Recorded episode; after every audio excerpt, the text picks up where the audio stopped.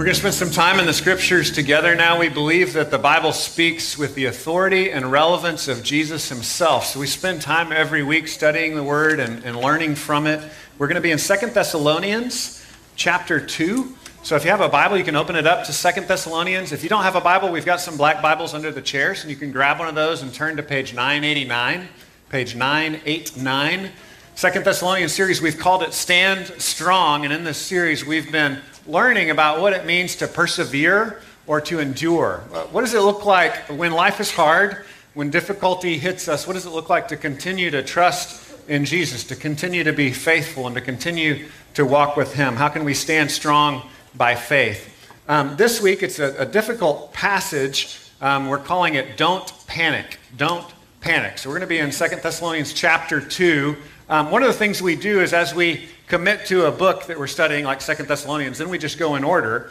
Uh, and so what that does is it keeps me from being a coward and just like chickening, chickening out on the hard passages. So this is one of those hard passages.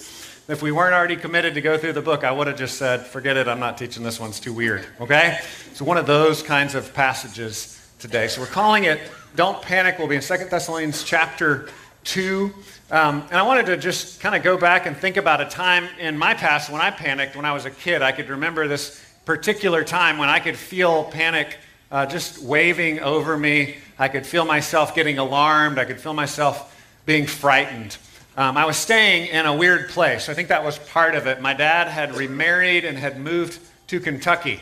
Um, and so I was staying in this weird house in a weird place with the kind of a, a new stepmom, you know, on the other side of the country. And so things were, were not normal there. Now, the city itself, we were in Lexington, Kentucky. The city was really beautiful. I can remember first driving up, there were tall trees. And being from Central Texas, I'd never seen trees more than 10 feet tall before. So that was really beautiful. Um, and there were blackberry bushes in the backyard. And so it was a beautiful neighborhood, old historic house, and really pretty during the day. Um, but things were different at night, right? It was a little more creepy, a little more scary being uh, up in this attic bedroom in the second story. And maybe it's because it was the Midwest, maybe it was because it was the 80s, I don't know, but there was no air conditioning up there. I don't know. Is this how y'all live in the Midwest? I don't understand. so we use air conditioning here. I think that's the civilized way to do things. But there was no air conditioning in this upstairs room. Of course, the heat rises, right? So it's extra hot. It's old. It's like a creaky old wooden house. It was unfamiliar. Now, I was there with my sister, uh, she was on one side of the room in a twin bed. I was on the other side of the room in another twin bed. And we did have an oscillating fan, right? So you could kind of wait for the fan to turn to your side of the room to get a little relief. But the problem was, I was eight years old. I was in a strange place already. I was already uncomfortable, and it was super hot. And I was also afraid that the boogeyman would get me, right? And so, you know, if you're afraid the boogeyman is going to get you, you have to cover up with all the blankets, right? And so that just made me 10 times hotter. So I'm sitting there just sweating and I can't sleep, and that's making me more upset. So then I'm more afraid of the boogeyman. My sister, though, she's four years older. So she was a wise 11 year old, 12 year old, right? Um, so she's a wise 12 year old, and she says, she realizes, sees me there, you know, sweating under the covers. She says, You know what? If you're afraid of the boogeyman, you can just cover your feet, and the boogeyman can't get you as long as your feet are covered. Did y'all know that? I had never heard that before. And then I just carried that tradition with me. I don't think I actually uncovered my feet sleeping until I was like 30 years old, right? So I was like, all right, this, it seems to work. And I just kept going with that. Um, and so that was how I figured out I could not panic in a scary situation. Now, I share that with you because it's a little silly, it lightens the mood, and, and we've got some scary stuff we're looking at in the passage today. We're in the passage today talking about the ultimate boogeyman. Um, I was the youngest of three kids, and so part of that is you watch inappropriate movies. I don't know if you've seen this happen in your families. You know, the younger kids, they just kind of go along with the older kids, and they just told me to close my eyes, but then I'm like watching it really. And there was this one super scary movie in the 70s called The Omen. Have y'all heard of this one? The Omen, and then there was like Damien Omen Part 2, and then Damien Omen 3, and 4, and 5, and 6, and 7. And it was about this ultimate boogeyman that the Bible refers to as the Antichrist or in our passage today, he's called the man of lawlessness. So as I'm laying there in the bed at night, sweating and afraid, I'm scared of the boogeyman, but I'm also kind of scared of this creepy antichrist figure that is taught about in the Bible that I saw the scary movie that I should never see, and you shouldn't go see it either, just to clarify. don't, don't see the movie. But um, there is this scary figure that's taught about in the Bible who sets himself up as kind of like a false savior. So that's where the term antichrist comes from, right? He's against Jesus and everything that he stands for, but he steps in as some kind of um, fake Messiah. Now, I just want to set the table. Christians throughout history have disagreed over the details, right? So I think it's safe to say that there's a general consensus that there is some evil figure that sets himself up against Christ. And there is general consensus on this one for sure. Jesus is coming back and he's going to win. Okay? So I just want to assure you, I'm going to give away the punchline. Jesus wins. Okay? So don't panic. But let's read the text. Second Thessalonians. We're going to read chapter 2. It says 1 through 4 on the screen. It's actually going to be 1 through 12. So Second Thessalonians verses 1 through 12. Now, concerning the coming of our Lord Jesus Christ and our being gathered together to him, we ask you, brothers, not to be quickly shaken in mind or alarmed, either by a spirit or a spoken word or a letter seeming to be from us, to the effect that the day of the Lord has come. Let no one deceive you in any way, for that day will not come unless the rebellion comes first, and the man of lawlessness is revealed, the son of destruction, who opposes and exalts himself against every so called God or object of worship, so that he takes his seat in the temple of God, proclaiming himself to be God. Do you not remember that when I was still with you, I told you these things? And you know what is restraining him now, so that he may be revealed in his time. For the mystery of lawlessness is already at work. Only he who now restrains it will do so until he is out of the way. And then the lawless one will be revealed, whom the Lord Jesus will kill with the breath of his mouth and bring to nothing by the appearance of his coming. The coming of the lawless one is by the activity of Satan, with all power and false signs and wonders, and with all wicked deception for those who are perishing because they refuse to love the truth and so be saved. Therefore, God sends them a strong delusion so that they may believe what is false, in order that all may be condemned who did not believe the truth, but had pleasure in unrighteousness. So I said, these are, these are scary words. Uh, I'm going to pray uh, that God would help us, comfort us, and teach us what are the main things here. As I said, there's disagreement in different Christian traditions, so I'm, I'm praying and, and trying to aim towards what are, the, what are the big ideas? What are the main things that God would have us take away from this? So let's pray. God, we pray that you would help us this morning, that you would teach us from your word, that you would shape us so that we would not be a people of panic, but that we would be a people of peace. And so we pray that you would be with us now, that you would help us to get a glimpse of what you are up to. And we pray this in Jesus' name. Amen. So, as we think about this call to not be alarmed, to not panic, to not be shaken by these false teachings that came in to the church, uh, Paul's going to lay out a few different alternatives to panic. Um, and one of the first things that he's going to say is that we should not panic, and this is kind of ironic. He's going to say, don't panic because things are actually going to get worse. And so I just want to throw that out there on the table. It's like, that's not exactly comforting, Paul, right? Like, don't panic, things will get worse, and then the end will come. Now, implied in the things will get worse is things will get worse before they get better. So things will get better, but we have to deal with this first part where he says things are going to get worse. And then Paul's going to reassure us and say, and God is sovereign. Don't panic because God is sovereign. God's in control. It's not like out of control, right? In the end, ultimately, Jesus wins, as I said earlier. And then finally, don't panic, but instead love the truth. That's what he's going to really drive home at the end. Love the truth. Be a people of the truth. Don't be a people of the lies that are going to lure us in the midst of our panic, right? When things are crazy, our hearts are more susceptible to, to lies, to leaving Jesus behind and going to alternatives. So don't panic because things are going to get worse. Don't panic because God is sovereign. And don't panic, but instead, love the truth. So the first thing we're going to look at is we should not panic. Things will get worse. Things will get worse. John 16 33 puts the positive and the negative together this way. Jesus says that he prays that peace will be with his disciples. And he says, In this trouble, or in this world, you will have trouble. So in this world, you will have trouble, but take heart, Jesus says, I've overcome the world. So that's that, yeah, things are going to get bad. He's, he's telling the disciples that many times. And I have the, the sad job of getting to tell you that as well. Things are going to be hard in this world. Um, at any different point in time throughout Christian history, it looks different in different places, right?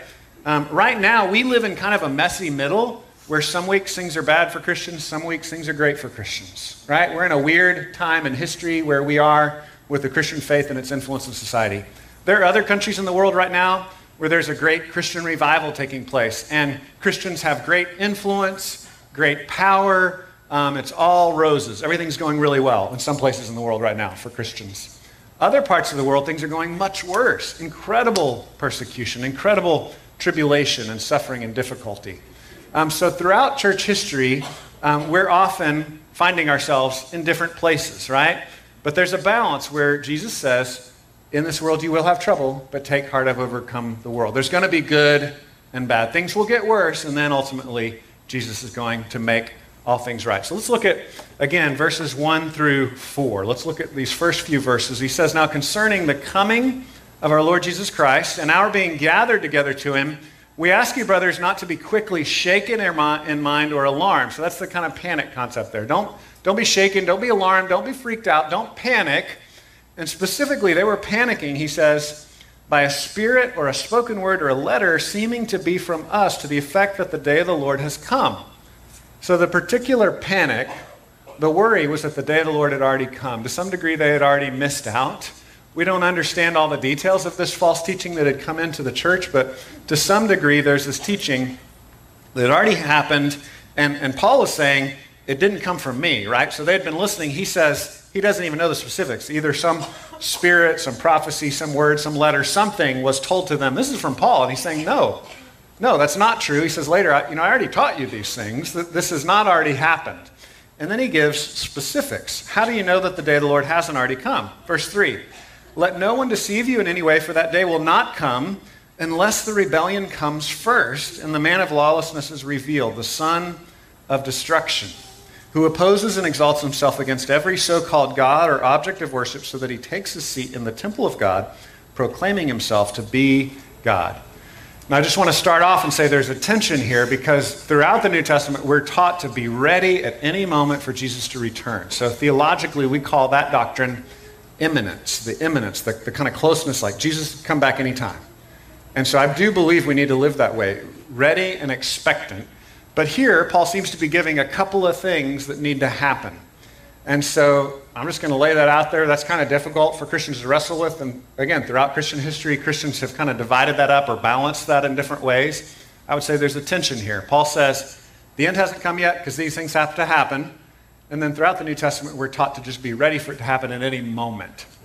So I think as we think about these things happening that he describes a man of lawlessness, a rebellion we should know that there are going to be things that will get worse before it gets better. So that's where I'm trying to just boil it down to, to general principles here. We just have to know, again, as it says in John 16, we're going to have trouble. We're going to have hard times. And we don't need to panic about it. We just need to know, yeah, that's, that's part of it. Things will be difficult. Now, he's going to give some specifics. How, how will things be difficult? How will things get worse before the day of the Lord comes, before Jesus comes back? Well, he has some specifics here, and I just want to kind of define the three key words. We've got rebellion We've got the man of lawlessness who's coming. So there's a coming rebellion, there's a man of lawlessness, and then we've got this idea of the man of lawlessness actually setting himself up in the temple, and I want to define that at the end as well. So, first of all, the rebellion and the man of lawlessness. What do those words mean? What is he talking about? Um, rebellion can, in general, in the Greek, just be a political term, right? Just like how we would use it, you know, if you have a group of people that begin fighting the government or fighting a king or fighting an emperor, that would be a rebellion. In the New Testament, this word is always used, though, to talk about fighting the lordship of God over us. So it's the same conceptual word, right? It's just us rebelling against God instead of rebelling against a political leader. So that's the idea here, especially with the rest of the context about the temple and about faith. In context here, he's saying there's going to be a coming rebellion of the people of God against God.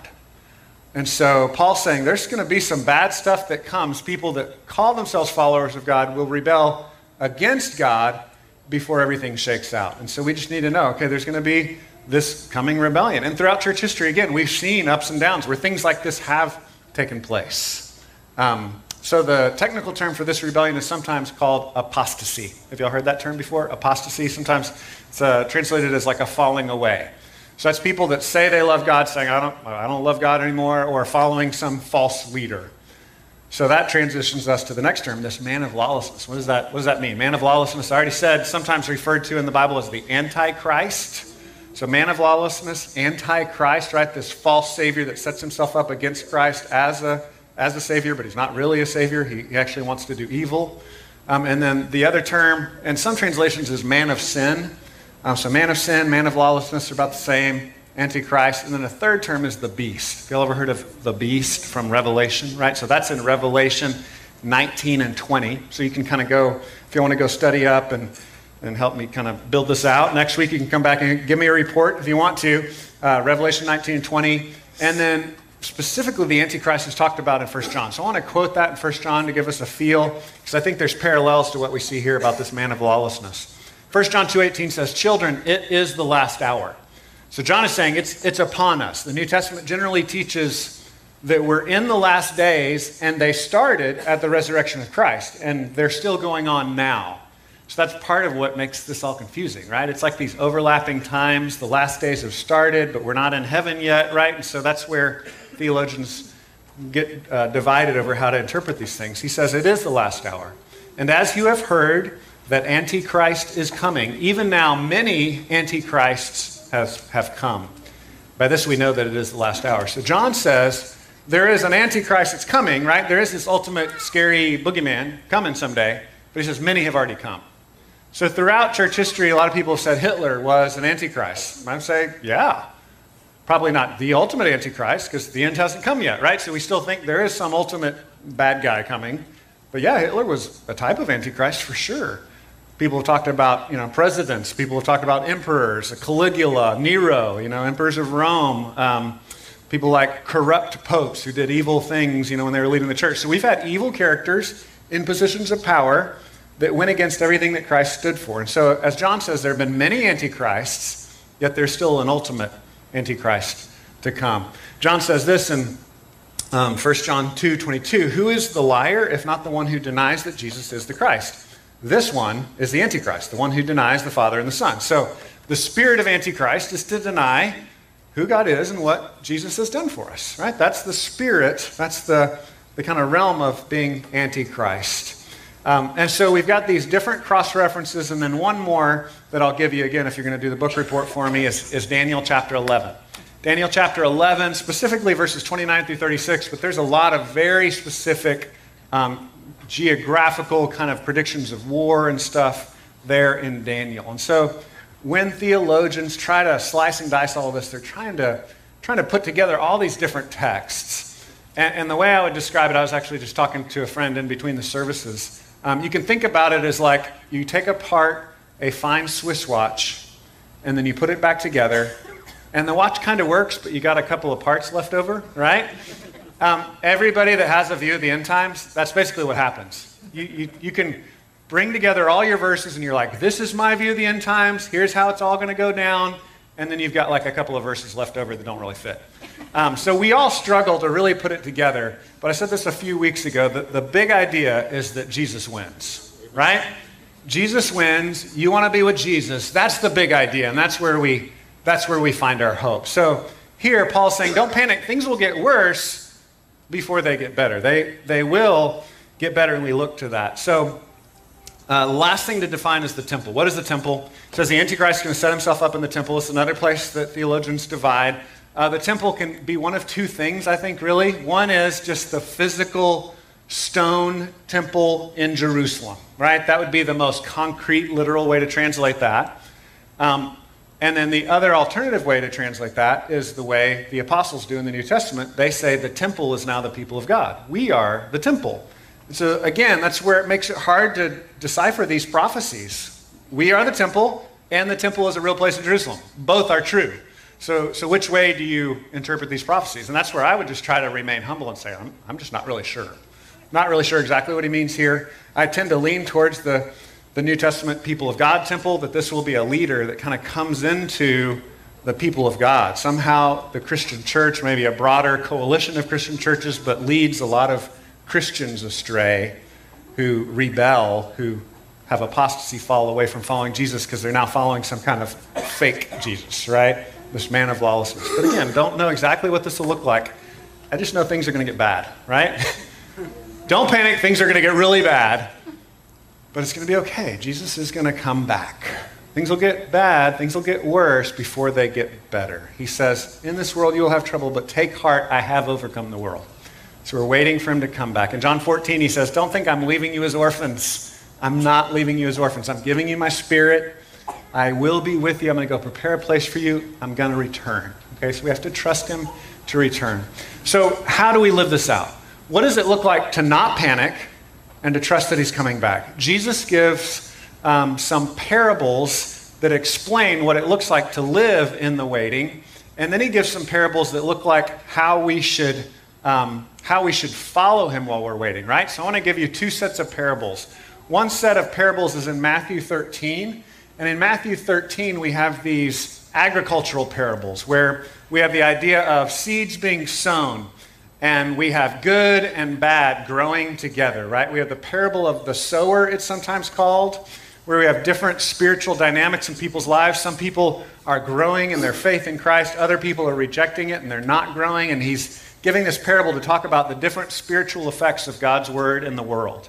So that's the, the time we live in right now. We live in this time where there's good and bad side by side. Another parable he gives in that same section in Matthew 13 is sometimes called the wheat and the tares. Have you ever heard that one before? The wheat and the tares? Um, tares would be like bad crops, so you could say the vegetables and the weeds, might be another way to say it, right? So you're growing a vegetable garden, and you have some joker that comes in and sows dandelions and weeds in your vegetable garden, right? Jesus says what God, the ultimate gardener, is doing is he's being patient. And in this world, we've got good fruit and bad weeds growing side by side.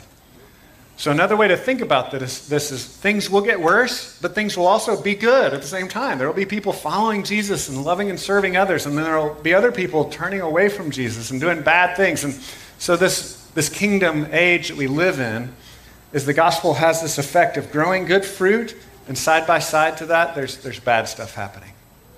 So, what do we do? Like Jesus says, this is what it's going to be like. There's going to be good and bad. Things are going to get bad, things are going to be good, there's going to be back and forth. How do we actually live? Well, Matthew 24 and 25 is towards the end of Matthew where Jesus talks about the end times. And it's really helpful because there he gives three parables that say this is what you should do, right? Because we're all going, man, I don't understand this. If, if Dave doesn't even understand all this, what am I supposed to do? Well, he gives really clear instructions. He really clear instructions in these three parables about the end times. The first parable, he says, you should be like a good servant who is eager and waiting for his master to come back, and so is therefore being kind and serving the other servants. He says the wicked servant thinks the master's not coming back, and he starts abusing the other servants. So that's the first thing he says we should do. Some days you're going to feel like Jesus is not coming back. A lot of days you might feel that way. You might think, I don't, I don't know if this is ever going to happen, right? We're 2018 years into this, or however many years it is, right? We're, we're, we're waiting. He's not come back yet. Jesus says it's going to feel that way. It's going to feel like a long delay. Be the good servant, don't be the bad servant. The second parable he gives is the parable of the wedding virgins, and that one's really weird. But if you do all the like cultural translation and stuff, what you get from that, the gist of it, is that we should be waiting for the, the center of the party to return so we can have the party, right? So the wedding party, they did weddings totally differently than us, so that's part of what makes it confusing. But the point of the parable is be ready for the party. Be ready for the party. Be ready to celebrate Jesus' return. Again, there's this idea of delay. Jesus is saying there's going to be a delay, and you're going to want to give up on the party. Don't give up on the party. The party is coming, He's coming back. Be ready to celebrate his return. The third parable is called the parable